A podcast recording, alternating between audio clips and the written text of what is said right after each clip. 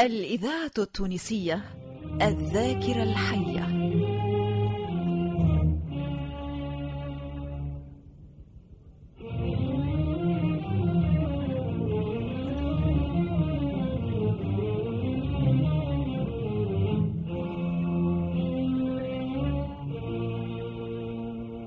سهرات لا تنسى.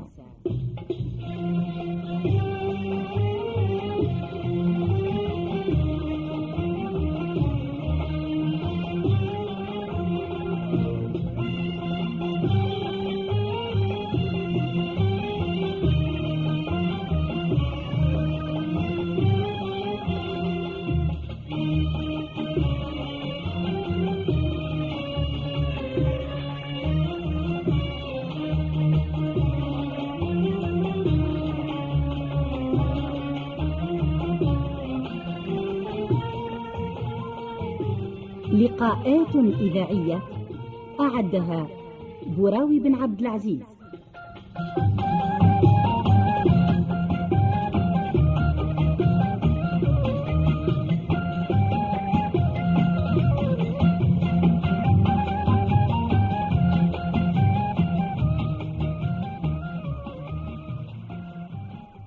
سيدتي أنستي سادتي، مساء الخير وأسعدت أوقاتكم وطابت سهرتكم. مسامرنا هذه الليلة، ابتداء من هذه الليلة، الصديق الكريم الروائي الفنان حسنين بن عمو. وقت اللي نقول حسنين بن عمو نقول شيء نحس به لتوضيح معالم الشخصية. بالنسبة لي على وجه الخصوص نقول الكاتب المتمكن، الثقة، اللطيف العبارة، الذي يستعمل الكلمة في محلها تماما، سواء كانت هذه الكلمة بالدارجة أو باللغة العربية الفصيحة. ويعجبني حسنين في تعامله مع اللغة الدارجة. دارجة حسنين قريبة إلى نفسه بصفة محببة. حسنين أهلا وسهلا ومرحبا. أهلا بك سي براوي. أظن أن التقديم تاعك هذا جعلني أجلس في جنينة كلها ورود ونوار. لا والله لا احنا شوف رمي الورود نرميها لمن يستطيع. لا هي ورود طبيعية على كل حال، ماهيش ورود لا هي مصطنعة ولا مرمية، هي ورود خرجت من جنينتك. احنا انا الورد ما يخرج من عندي الا لمن يستحقه. بارك الله فيك. واذا كان معناها قلت شيء عن حسنين بن عمو فهذا الشيء اشعر به فعلا وحقا. ما فيش مجاملة. تبعت معظم اعمالك، لقيت راحة في قراءة أعمالك، لقيت إضافة حصلت لي من قراءة أعمالك. هذا شيء جميل جدا. هذا هو اللي يفركس عليه الكاتب. هذا هو المنتهى، لا أقول المنتهى، أنا أحد الآمال التي أسعى من أجلها حقيقة. أنا قريت بعض أعمال تونسية كثيرة قريبة إلى النفس، حبيبة إلى القلب، تضيف، تفيد، تفتح آفاق أمام القارئ. من بين هالأعمال هذه أعمال حسنين بن عمو. حسنين بن عمو كتب للإذاعة مسلسلات ما زالت ترن في الذاكرة: المملوك، باب العلوج، رحمانة، وباب الفلة اللي تعبت فيه انت. تعبنا فيه الكل. باب الفلة عجيب المسلسل هذا، بيتو نرجعوا نتحكوا عليه. السلسلة الصحفية اللي كتبها حسنين هي بوبالا. يقولوا بوبالا نعني مراد الثالث الذي اشتهر أو اشتهر ببالته التي يقطع بها الرقاب، فعلا سيف يشبه البالة، قطار الضاحية، المملوك، باب العلوج، رحمانة، باب الفلة، الموريسكية، الأندلسية، الخلخال، ثم مجموعة القصص اللي كونت الكروسة. الكروسة هدية اللي تحصلت على جائزة علي البلهوان لهذه السنة. ثم العمل الكبير اللي نتابع فيه أنا شخصيا، ما نقولش من الحلقات الأولى متاعه، لكن من بدايته معظمه وللآن مصر عليه، لأنه لقى في نفسي مراح غريب. ونهار كده تفوتني الإذاعة التونسية الذاكرة الحية من بقعة البقعة. هو حجام سوق البلاط، عمل رائع وجميل، ونعتقد أن أغلب السادة المستمعين والمستمعات والقراء اللي شافوه يشاطروني هذا الرأي. مرة أخرى رحب بحسنين بن عمو، لكن قبل ما نبدأ في أعماله وفي يعني نظرته إلى هذه الأعمال وتعامله مع النص التاريخي ومعالجته الدرامية لمسائل على غاية من الدقة ومن الأهمية، قبل هذا الكل صحنا مدبين نعرفه حسنين بن عمو شكون.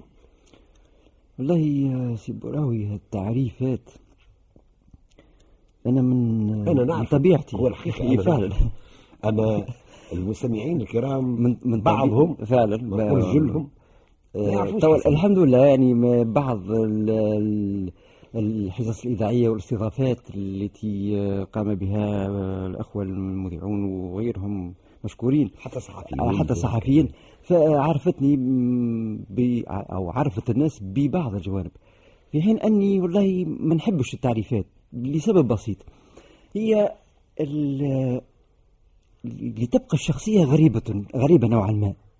يعني لا أريد أن أتعرى بالمعنى المجازي، لا بالمعنى المجازي، ما احناش طالبين هذا. ليش؟ احنا على الأقل نعرفوا فين تولد حسنين بن عمو. هل اسم حسنين هذا يظهر لي فيه شرقي هو ملاحظة كل الناس في بخصوص هذا. يا سيدي أنا مولود في ما كانت تسمى قرية دار شعبان الفهري، وأصبحت المدينة التي اشتهرت بنقش الحجارة، واشتهرت بالطريزة، واشتهرت بالبناء وبالبهارات والفلافل وغيرها. هي خليط من هذه الألوان الحياتية. إذن ولدت في دار شعبان الفهري ودرست بمدرسة يوم 5 مارس 1948. نزيد نخمس على روحي نهار الخميس في الليل 11 متاع الليل، مزيش حاجة أخرى. هذه آخر ما صدر، يعني عام سنة 1948 هي السنة اللي التحقت فيها أنا بالفرع الزيتوني. أيوة. في سوسة. وابتدأ يدرسني عمك. أيوة. الشيخ عمك عمي أحمد بن عمو، الذي أكن له كثير من الود والمحبة، ونرسل له التحية بهذه المناسبة. أكيد تحية كبيرة جدا. وانت رأيت منذ قليل كيفاش أمضيت إمضاء الشيخ أحمد بن عمو فعلا، وهو يكاد يكون نفس الإمضاء.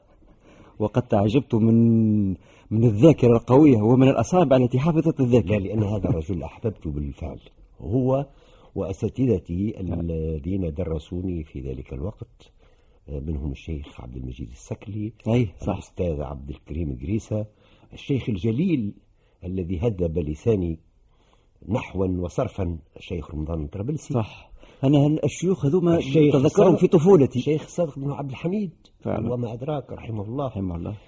شيخ جمل من أكودة، شيخ بشير شتي، شيخ محمد عمار، شيوخ أجلاب. ناس هذوما يعني، ولا ما فاتني باش نذكره معناها يسامحني فعلا. بحيث في السنة اللي سيادتك تولدت فيها أنت كنت تدرس في فرع الزيتوني. أنا وقتها عمري يعني أنا 36 أواخر 36 48 كنت في السنة الأولى ندرس في الفرع الزيتوني في سوسة، بحيث في مارس 5 مارس يوم الخميس ولد حسنين بن عمو. درست الابتدائية فيه كان في المدرسة الابتدائية بدار شعبان الفهري. ما قريتش في الكتاب قبل؟ لا قريت في الكتاب، لا قريت في الكتاب ولي ذكريات عن الكتاب وعن المرحوب مؤدبي الشيخ محرز. وليت ذكريات على الفلقة على أنا فعلا أخذت نصيبي ونصيب وافر من الفلقة والعصا نتاع سيد المدبي، يقولوا عصا من الجنة نتيجة الحقيقة عصا من النار لما لا ساعدني. نتيجة شغب نتيجة ربما رفض لموقف أو لوضع من الأوضاع، الحسرة. أيوة الحسرة.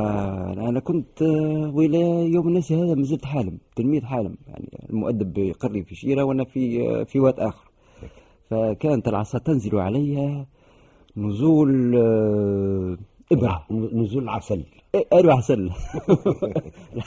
الحنظر. أيوة كان حقيقة الله يرحمه كان رجل صعب المراس ومغرم بعصاه، ومغرم هو بالتأديب بالتنشئة ممكن والله ممكن من وجهة نظره. أما بالنسبة لي أنا من وجهة نظري مع بعد الأيام وابتعادها عن سخونة العصا وسخونة الموضوع، يظهر لي أنه الرجل صديق كما يقولها، يعني سادي يعني مغرم بالعصا ومغرم بالفلقة وبالنفة. والله يظهر لي سي حسنين أنا حقيقة كليت زاد شوية نصيب. لا ظهر لي مررنا من هذه الوحدة والله، كان من باب الفلقة، من باب الفلقة الذاكرة التونسية على ذكر باب الفلقة على الفلة.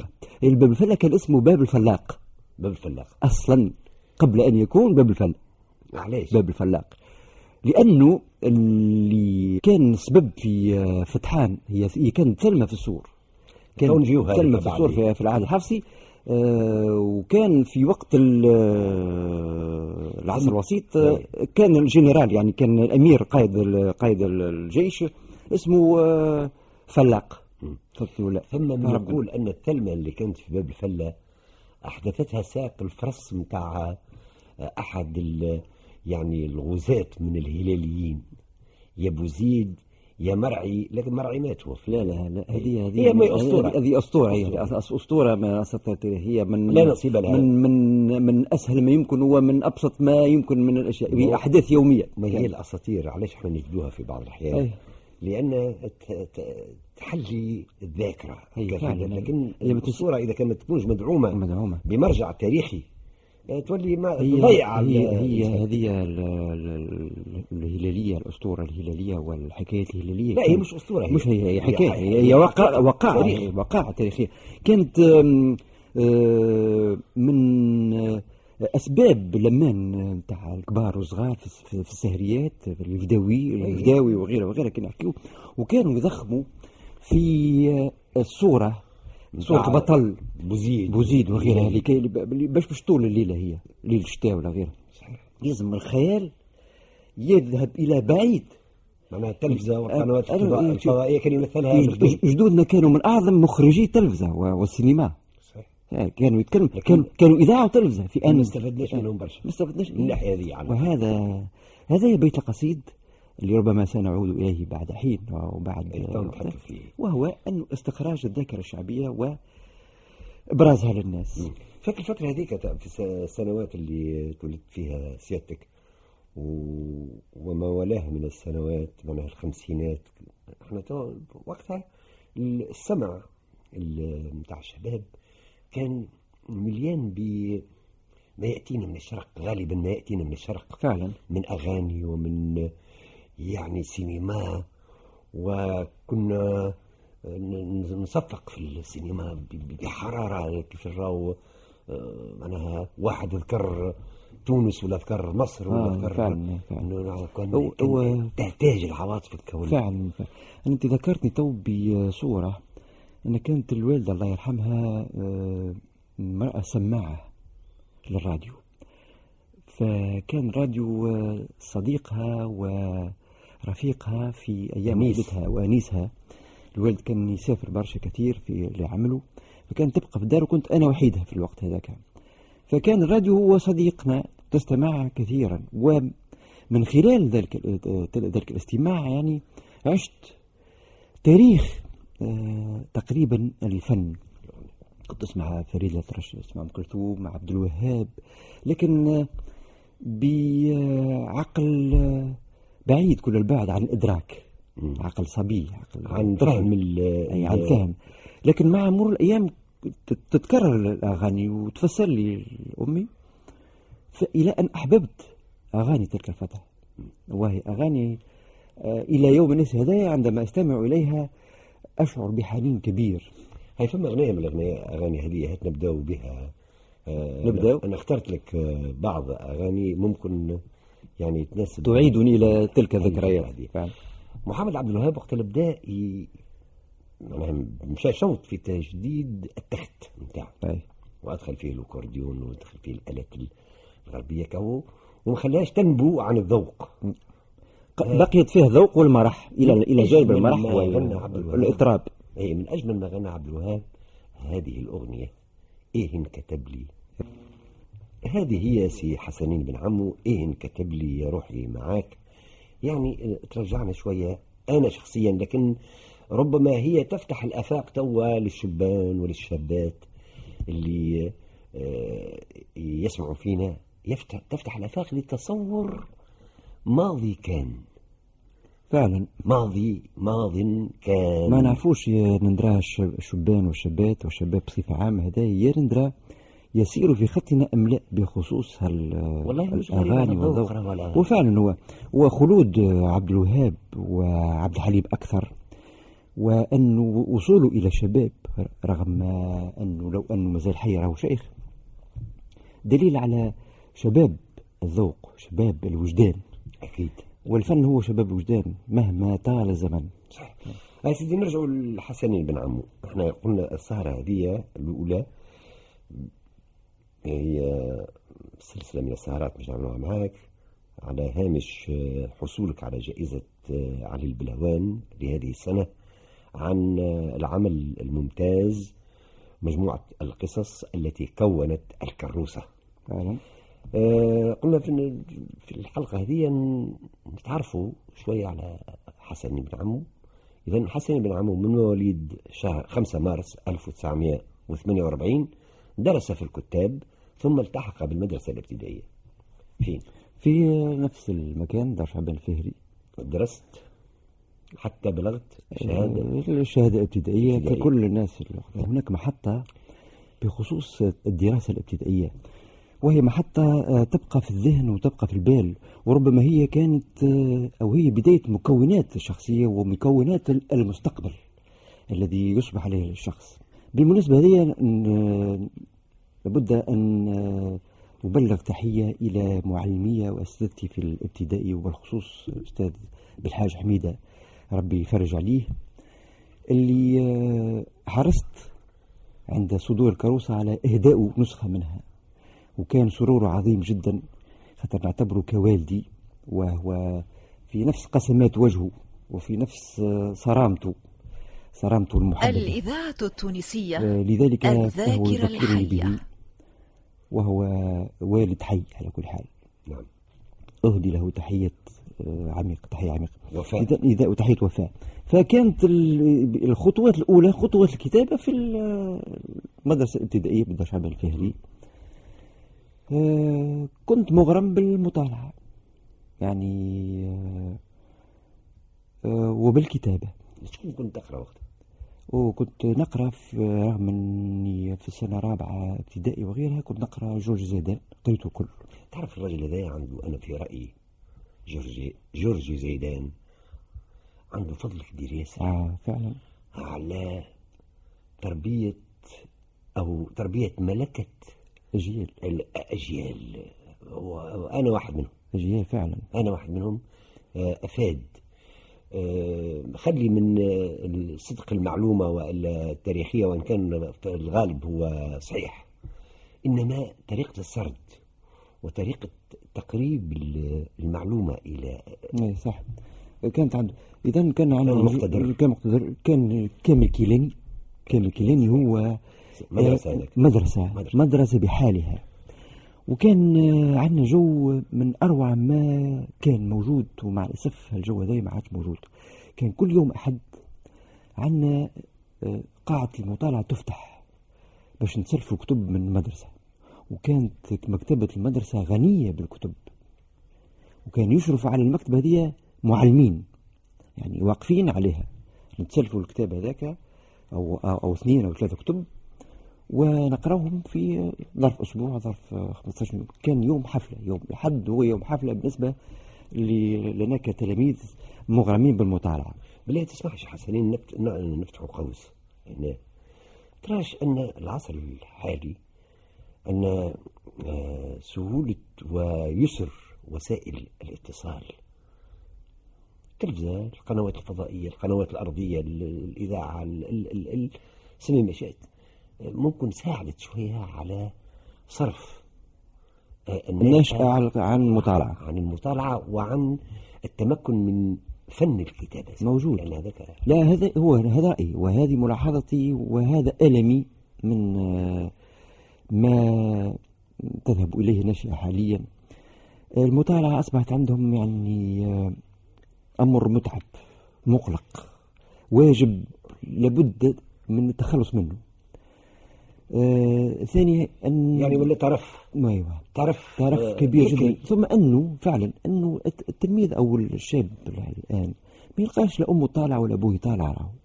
هذيك المشكلة، هي مسألة دربة ومسألة عادة.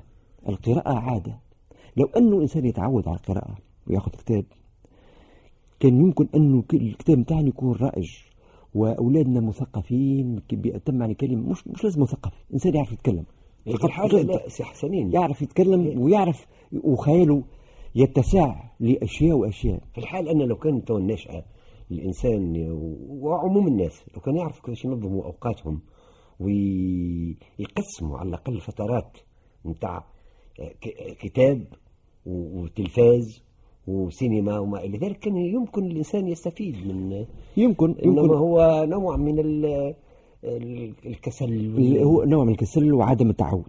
أنا بعض مرات أشير إلى جماعة أوروبا الذين يقرؤون في المترو، في الحافلة، في مقعد عمومي، في حديقة عمومية، في قاعة انتظار، في أي مكان يمكن أن يوفر لهم الوقت للقراءة. فما ملحوظة أخرى ما نعرفش تشاطرني رأيي ولا لا،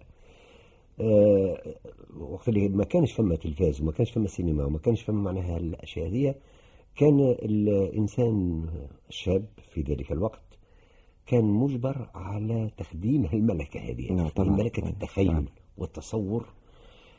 هذا كان ممكن عامل مساعد ياسر على الإنشاء فعلا وعلى الكتابة فعلا. هو كل شيء جاهز، ولهذا لا يكلف نفسه عناء البحث أو التخيل، كل شيء حاضر باش. وهذا يعني أمر مش مستحب تاتا، هو أمر يخلي العقل يذهب إلى الخمول أكثر منه الاجتهاد. باهي يا سيدي، نواصل مع حسنين بن عمو اللي عمل الشهادة الابتدائية وبدأ يتدرب على القراءة والإنشاء في المدرسة الابتدائية. فعلا التدرب على الإنشاء جاءت من هالمطالعة هذه، يعني وجدت في نفسي تأهوا المطالعة والقراءة، ولقيت وفتحت نوافذ عدة.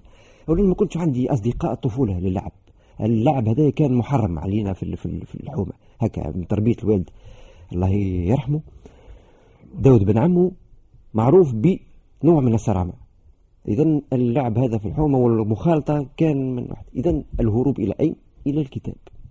كان هروب ممتع حقيقة، ومن ذلك المنطلق جاءت الفكرة، إذا كنت أقرأ لكاتب يكتب بمثل هذا الأسلوب، فلماذا لا أحاول أن أكتب أنا بنفس الطريقة؟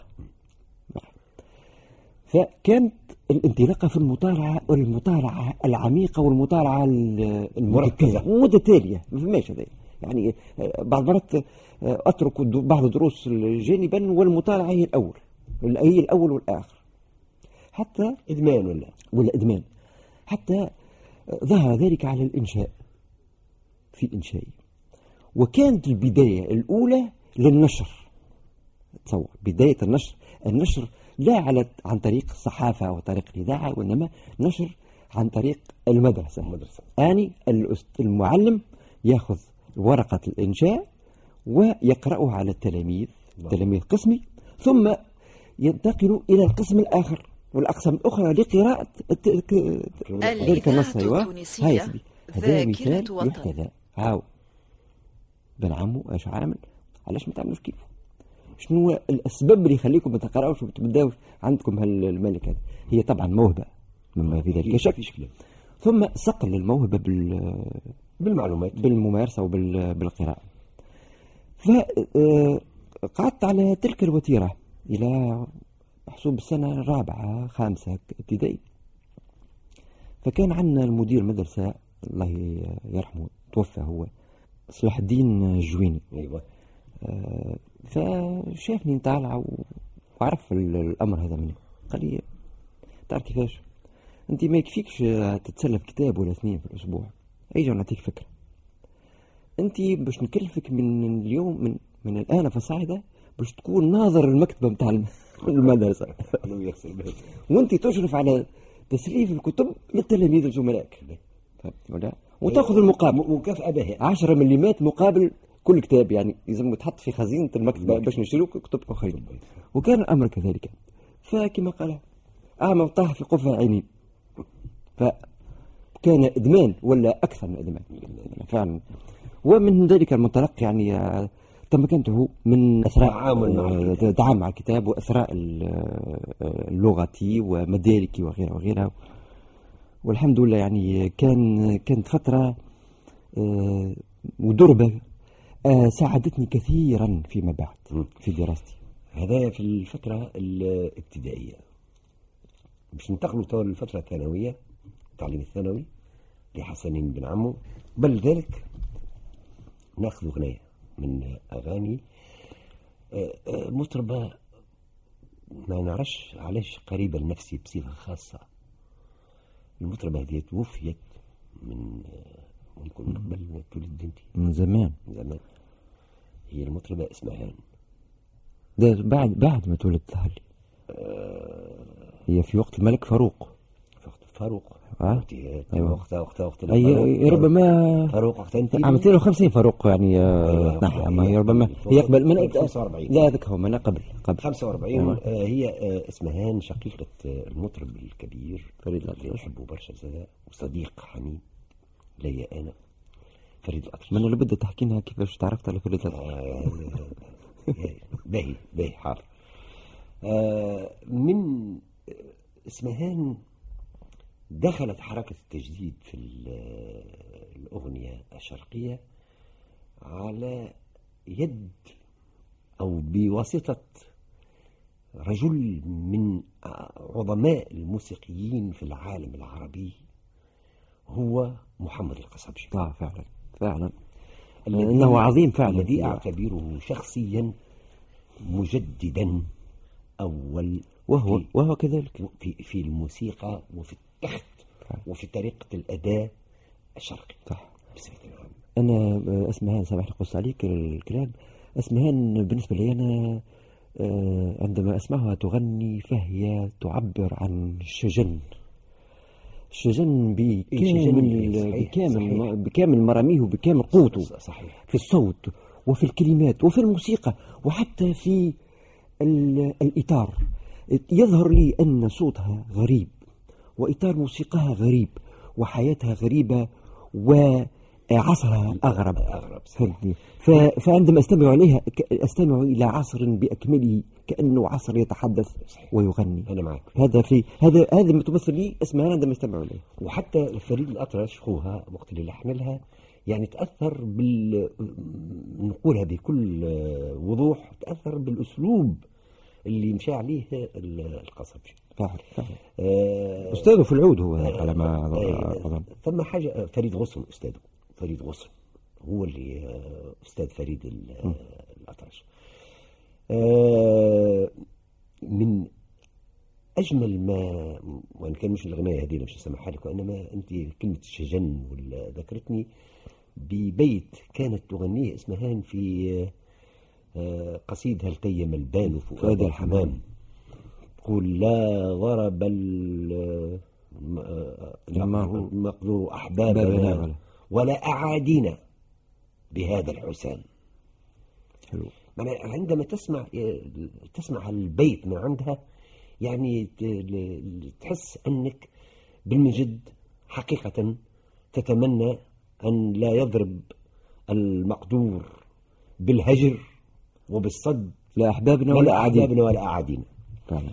اخترت لك من اسمهان ليالي الأنس، وهي يعني زاد فيها تجديد وفيها يعني طريقة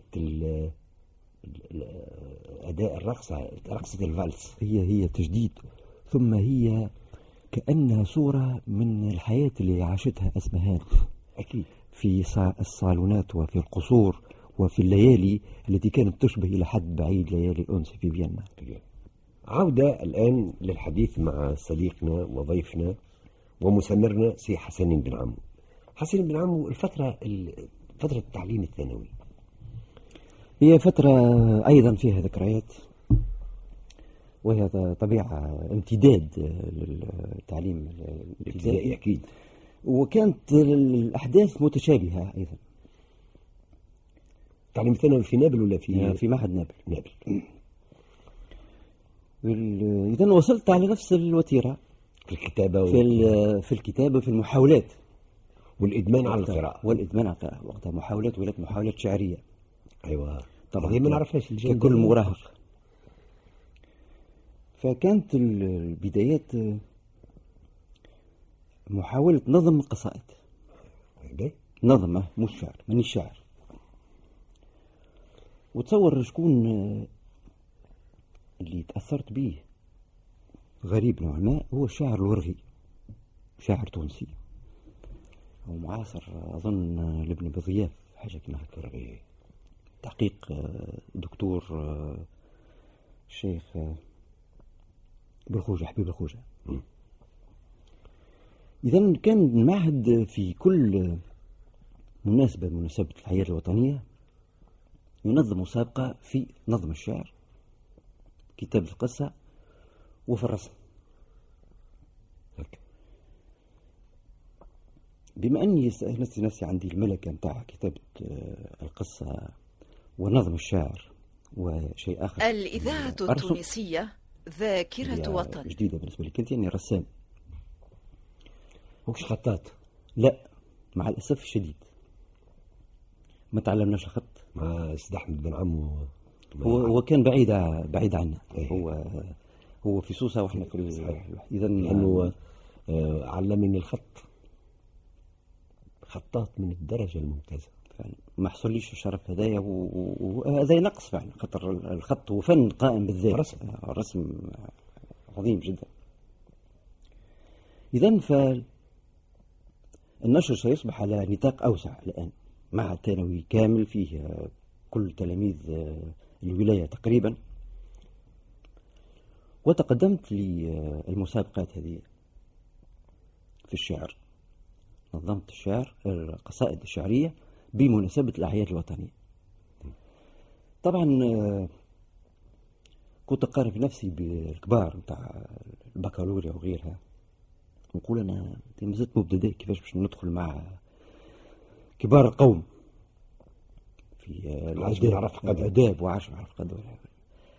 لكن أستاذي وقتها سيل مكة العلوي، ها، وأستاذ آخر اسمه حسن، نسيت اسمه مع الأسف، قالوا لي لازم تكون عندك ثقة في نفسك، كان عندك ملكة وعندك موهبة، فالموهبة تغلب الخوف وغيرها، لازمك تقتحم. طبعا اقتحمت وقدمت باكورة الإنتاج اللي سيخرج على الناس، كان قصيدة شعرية من سوء الحظ لا أتذكرها، وقصة، وإلى جانبهما رسم يخلد ذكرى مثلا عيد الاستقلال. طبعا قدمت هذاك على أساس أنه من مبادرة فقط، هو كبداية الواحد يبدأ بها. وكان يوم الإعلان على الجوائز والواحد يوم مشهود، حفلة كبيرة بمناسبة عيد الاستقلال، وكنت من أول من تحصل على جائزة في قصيدة الشعر وجائزة في القصة وجائزة في الرسم. صح عليك والله، صح عليك. معناها تو هدايا احنا واحنا المناسبة هذه نحتفلوا بحصولك على جائزة، على جائزة بلدية مدينة تونس المعروفة بجائزة علي البلهوان. فعلا هو شفت امتداد لحلم الطفولة الذي يتحقق خطوة خطوة الحمد لله. عملت بالك هي قصة طويلة في الحكاية المركزية، سنتركها للحصة الجاية وحياتي شبه مسلسل بالذي أكتبه.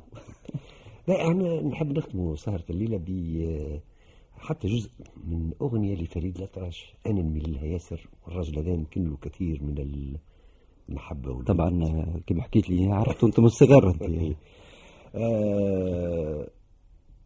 يا ملك القلب في إيدك، ده عيد الدنيا يوم عيدك. حلو.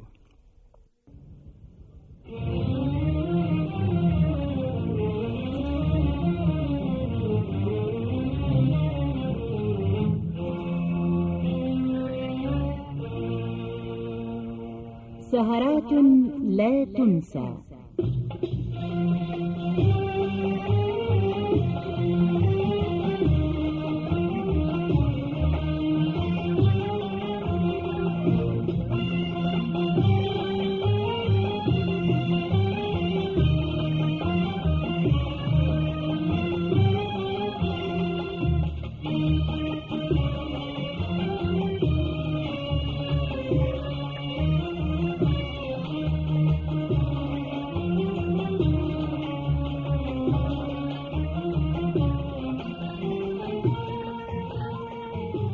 لقاءات إذاعية أعدها براوي بن عبد العزيز.